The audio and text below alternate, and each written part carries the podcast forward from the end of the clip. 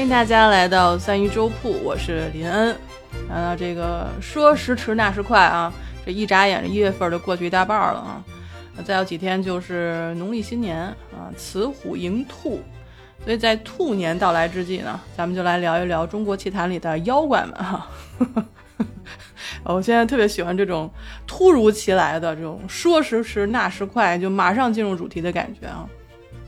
那我们上一期聊了中国奇谭的第一期，叫做《小妖怪的夏天》。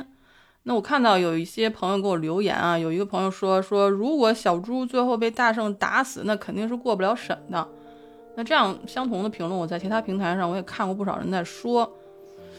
嗯，说实在的吧，就是我在看第一遍《小妖怪的夏天》的时候，我也有同感，我就觉得，嗯，这个这个结尾过于和谐了，然后显得有点拉垮。但是等我三刷了之后啊，我对自己有了一个新的认知，就是我觉得自己的想法存在一个误区，是我很习惯性的在这个故事里找爽点，而这部剧最能称之为爽的地方呢，就是孙悟空不问缘由的一棒。那如果这一棒打得不爽，那么这个故事就不爽。但是啊，这个爽就等同于这个深刻吗？其实我并不觉得，我只是好像。开始习惯性的有一个这种观影习惯，就是比如说我们常说的，呃，看短视频的时候有三十秒一个爆点或者一个笑点，还有我们现在在阅读公众号文章的时候，他们那个句子也越来越短，然后分的段儿越来越多，这就好像是已经习惯了，就不知不觉当中我已经被这种信息的传递方式所同化了，就像。呃，原来听歌的时候就是那种 A A B A 那个结构之下，总觉得 B 段会有一个飙高音啊，要不然就是有一个特别宏大的气氛去烘托它。这个，所以嗯，在看剧的时候，那金箍棒落下的瞬间啊，我可舒爽了。我觉得我找到了这故事的真谛啊，我就觉得这个现实要狠狠的被讽刺。那谁知道这故事反转了？孙悟空那一棒是为了救，而不是为了杀，所以结尾温情脉脉啊，我就感觉好像如同温吞水一样，我就觉得特别不舒爽了。所以我就在反反思这个问题：是是因为我的观影习惯的问题呢？是故事的问题呢？还是其实就是人家这个故事也没惯着我的观影习惯的问题呢？那还有一个就是。小妖怪的夏天结局的这个画面是浪浪山的山坡上支了一杆枪，一个水葫芦，然后小猪妖就已经不见了。那我看有的朋友就说啊，那小猪妖肯定被打死了。然后这个这个制片方呢，就是为了过审，所以用了这个画面来隐喻。其实这是同道中人啊，就是跟我一样的同志们在自己制造一个爽点。然后觉得啊，他死了啊，然后觉得啊，这个故事发现了它的真谛啊，要狠狠地讽刺现实了。但是我后来想，其实那个小猪妖的位置空下来，有可能是让我们观众自己带入进去。就是如果是我的话，我们躺在那个位置上，躺在小猪曾经躺的那个位置，然后去思考身在浪浪山的我要如何度过我的人生，我要如何去做选择。我是想对上次是无条件的容忍呢，还是对朋友失踪无动于衷呢？还是为了家人的期许放弃自己的人生呢？还是说遵从弱肉强食，大妖来灭我啊，也不用跟我商量呢？所以一句话说到底，走出脚下的困住我的山，虽然已经很不容易了，但是啊，如果要走出心里的那座山，就更难。那那座山呢？有着我活到现在所学习所得来的一切啊，一切的美德和恶习，一切的偏见和固执，一切的坚持和放弃，一切别人说的和我自己想的，一切我想要的和求不得的。这座山啊，有个名字，就叫做鹅山，大鹅的鹅啊，大鹅的鹅。为什么要叫鹅山呢？因为中国奇谭的第二集《鹅鹅鹅》啊，就发生在这个地方，啊，这是又突如其来的，说时迟那时快，突兀不自然的过渡到了我们今天要说的第二个部分哈，就是第二集《鹅鹅鹅》。好多朋友啊跟我说，说我没看懂这集，其实其实我就说没看懂和看懂其实也没有什么太大关系，我就跟他说，我说你去看三遍啊，如果还觉得看不明白，还觉得不喜欢，那就去看第三集《林林》就可以了啊，不需要纠结。因为就像我们习惯了在电影里面找爽点，我们其实更习惯在故事里找意义。那找爽点这件事情，我们必须要警惕；那找意义这件事情，我们则需要适当的去放松一下啊。所以今天呢，我也不是特别想聊这个故事的意义所在，但我知道好多人想听。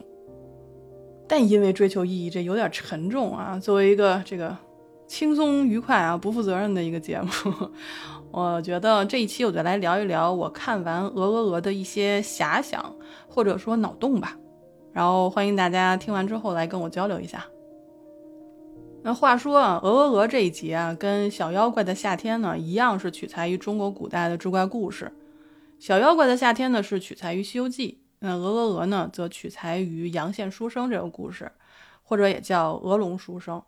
那这个故事呢，是出自梁朝吴军的《续齐邪记》。那齐邪呢，就是一本书啊，它是古代先秦神话集。那吴军他是续写，所以叫做《续齐邪记》。里面呢，都是写的一些志怪的故事。那《鹅鹅鹅》这个故事的讨论度要比第一集的《小妖怪的夏天》还要热烈，因为从网上现在的一些热搜新闻，还有热点啊，一些节目都可以看得出来。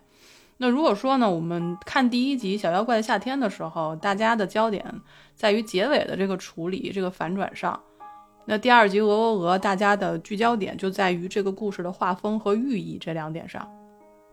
像不喜欢的人呢，会觉得这个画风过于诡异，虽然是以黑白色调为主，但它又不是一个水墨山水的那种意境，反倒有一些哥特式的那种阴森和颓废之感。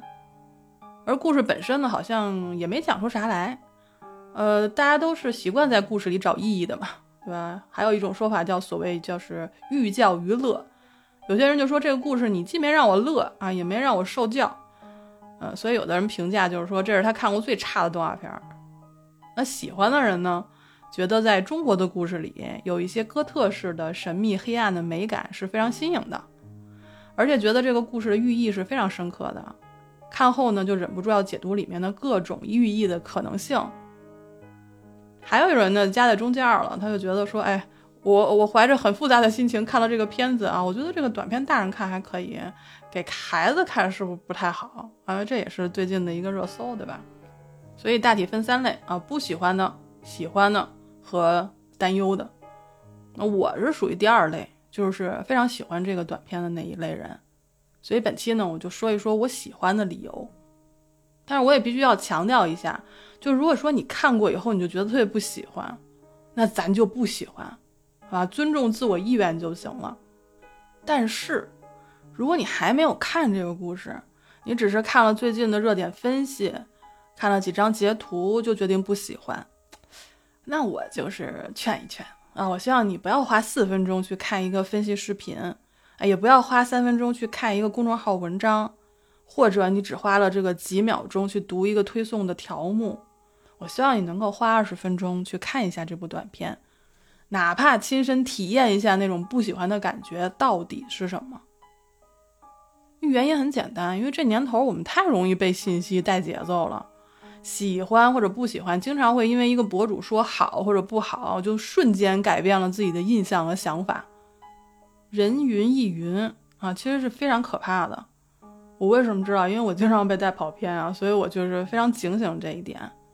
所以在做节目之前，我也去各大平台看了一下分析的这些音频和视频，听了以后觉得很多 UP 主做的就是过度的解读了鹅鹅鹅的寓意。但是我真心的觉得这个故事是值得被各种过度解读的。因为正是因为这些解读，才会让我觉得一个故事，它可能有很多人从不同的方面去看，这样让我会觉得这个故事让我们能够想象的事情就更加的丰富一些，或者说我们大言不惭的说一句，就是观众的思考也让这一个作品更加的完整。因为在这个故事里，你可以自己赋予每一个角色一个自定义的寓意。不只是说里面的货郎这个人，还有拟人化的狐狸、兔子、野猪，还有鹅。你甚至可以把鹅山、鹅龙、人心都赋予某种意义。我们可以聊龙里龙外、山里山外、心里心外。我看有人把狐狸定义为危险，有人把狐狸定义为欲望，这可能就是完全两个不同的故事了。或者还有朋友就说：“我不想像你们想那么多，我也不想想象寓意，我就是碰到了一个狐仙儿，我觉得也挺好的呀，对吗？就是说这个故事本身的寓意是我们观众看完了以后自己赋予的。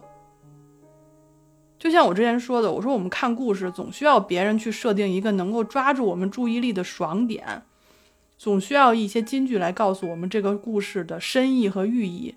我这些我们都太习惯了。”但是这种习惯好不好呢？这种习惯难道就是理所应当的吗？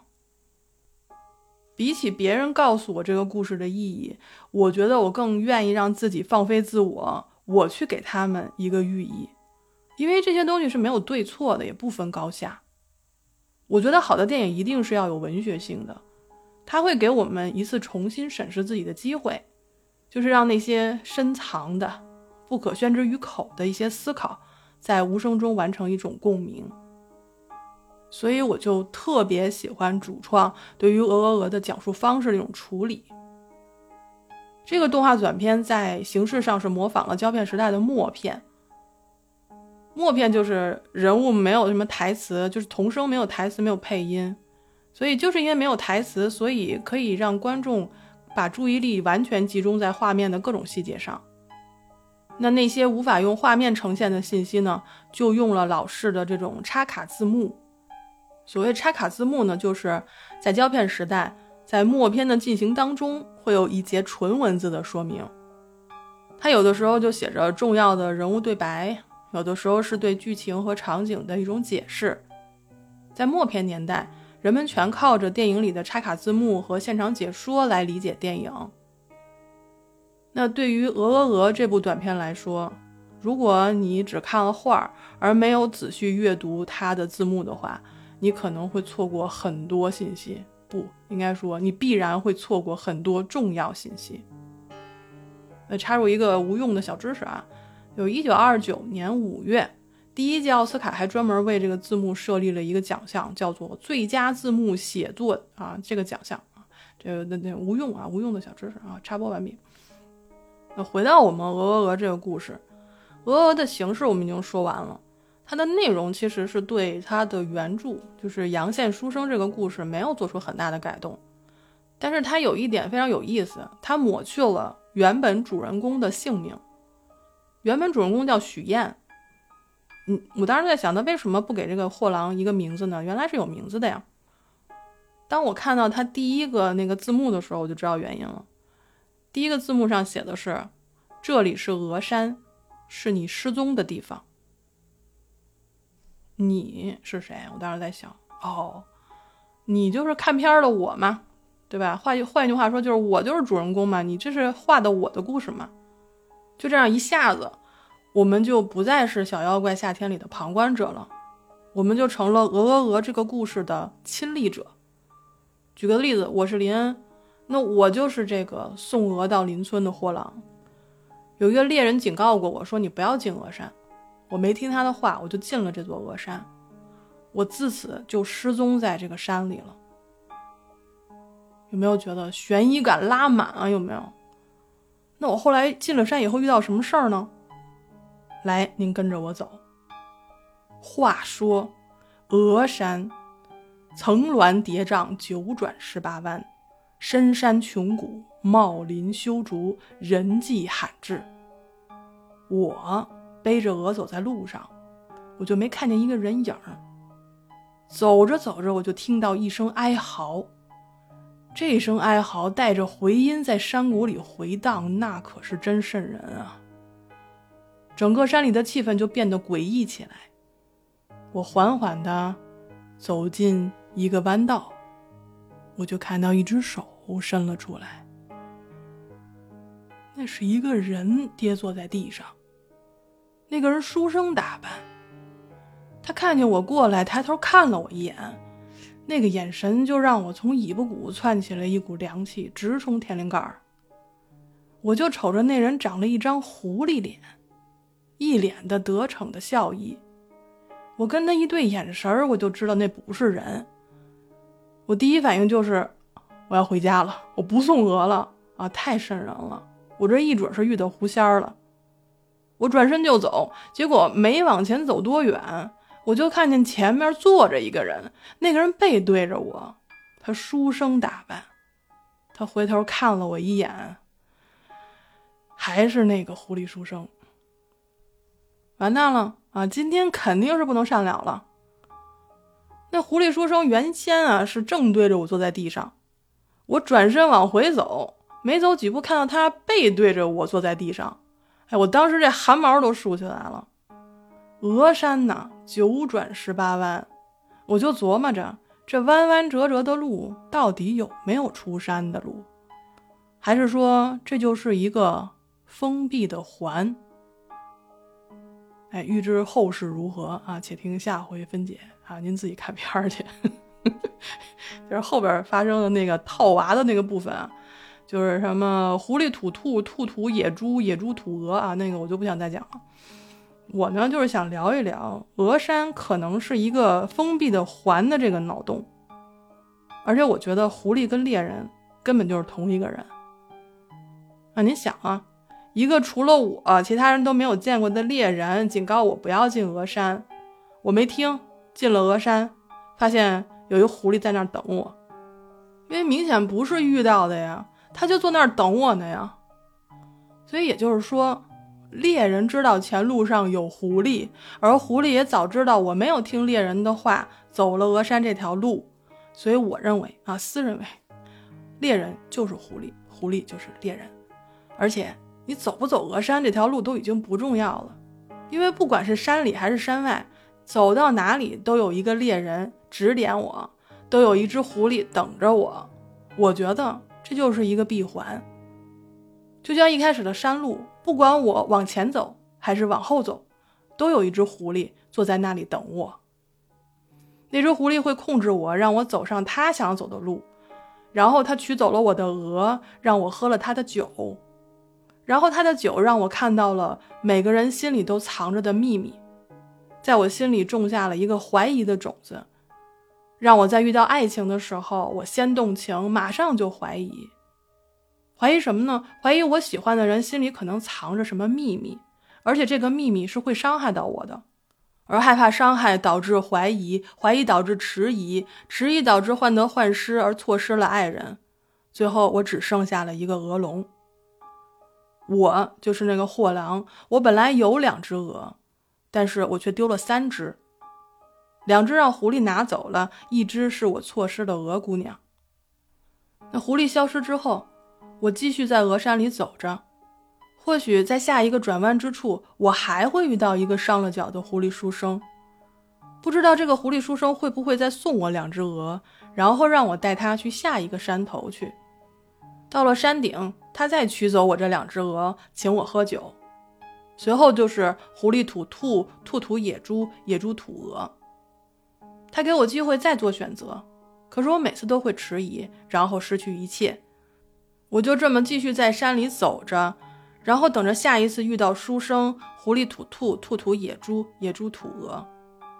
鹅山，我就带着一切的记忆，却永远也走不出去了。这个剧在我的脑海里没有剧终，没有结局，只有走不出去的那座鹅山。那估计会有人问说：“你怎么会觉得这个故事是一个闭环的呢？”因为这个故事一开始的时候就告诉我了，我在峨山里失踪了。失踪是什么意思？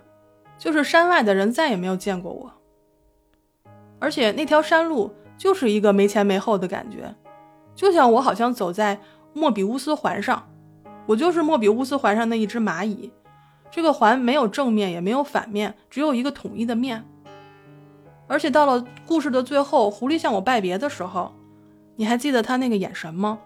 就是狡黠、讽刺、充满深意的那么一笑。我就感觉他在跟我说，所有发生的事情，他都知道。我在给我的一个朋友讲这个脑洞的时候，他就跟我说，说即使是一个闭环，你怎么可能每一次都做同样的迟疑和选择呢？你也是带着记忆的呀。只要你哪怕有一次选择了鹅姑娘，你都有不同的结局啊。但是我跟他说，我是带着记忆的，狐狸、兔子、野猪和鹅也是带着上一次的记忆会跟我会面的。而且因为这个环一遍一遍的走，一遍遍的发生，他们也会带着累积的记忆跟我见面的。我第一次，我因为看到了兔子和野猪在感情上的三心二意，所以我就疑心鹅姑娘心里可能会有别人。即使是我瞬间打消了疑虑，但是这一瞬间也让我错失了带走鹅姑娘的机会。有句话说得好，人不能两次踏进同一条河流。第二次相遇。我会带着第一次的遗憾，面对第二次选择的机会。然而，我面对的并非是第一次见我的兔子和野猪，还有经历过上一次失望的鹅姑娘。而第一次我心里的鹅里是否有鹅的疑虑，也没有得到确认。在此之上，又加上了被心上人发现心底猜忌的那种难堪，再加上野猪和兔子累加的记忆，还有狐狸的全知全能。那这种叠加的疑虑和对疑虑的无解，会让我不断的在鹅山里迷失。一开始猎人说你不要进鹅山啊，我以为没事儿，进了山。狐狸说请我喝酒，我以为没事儿，就喝了酒。鹅姑娘说她想跟我走，我以为她心里有别人，我错失了机会。即便我没有错失机会，我带走了鹅姑娘，但是对她来说呢？她只不过是想住在我的鹅笼里，他不想住在野猪的肚子里，他只是想换个地方而已。这是否是爱，尚未可知。他只知道，鹅要住在鹅笼，而我有一个鹅笼。他走不出他的鹅笼，我也走不出我的局限。这个故事里，只有狐狸，他全部都知道。其实每个人在解读这个故事的时候，一般都是两种解读方式，一种就是以我观物，另一种呢就是以物观物。这是谁说的呢？这是北宋理学家邵雍在他的《观物》篇里说的。他说：“以物观物，性也；以我观物，情也。”那我在解读峨山闭环的时候，就是以我观物，也就是把我自己放进这个情境当中。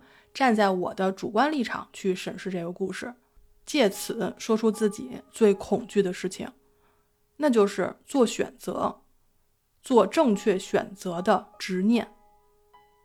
因为世事难料，最难的就是面对选择的时候，我必须要做出一个正确的选择。因为我总觉得那句话说特别有道理，就是性格决定选择，选择决定命运。我总觉得我这一生可能就要被这句话支配了。也正是因为这个恐惧，让我不断的在同一个场景下，重复的尝试找到一个更好的解决方案，但是又被一次一次出现的不可控的新的变量困在了一个无法做出正确选择的情境里。这就是为什么我看完片子之后，我的脑洞是一个莫比乌斯环，处处对立，时时统一，没有正面，没有反面，只有一个统一的面。因为我觉得人生的抉择就是如此。我曾经想过，要不要尝试解析这个故事里的每一个人、每一个形象的寓意。比如说，呃，如果我说这个鹅山代表着欲望，或者说狐狸代表着恐惧，呃，猎人代表着警惕，然后去聊山里山外、心里心外，去聊鹅龙的寓意，去聊龙里龙外代表着什么什么这些，但是没有什么意思吧？我觉得。因为我自己也不是很关心这个角色们各自的寓意，嗯，是什么？我更关心的是这个故事为什么会触发我内心的震动。所以我的鹅鹅鹅就是一个莫比乌斯环。我想知道对你来说这个故事是什么，代表着什么？因为同一个故事，不同的脑洞才好玩，对不对？所以欢迎大家在评论区留言啊，或者来我的直播间找我们来聊这个故事。我们直播的时间呢，在主页的公告里啊，一般都是晚上六点到七点。那我今天的脑洞呢，就说到这里啊，感谢你的收听和关注啊，这里是三鱼粥铺，咱们下期再见，拜拜。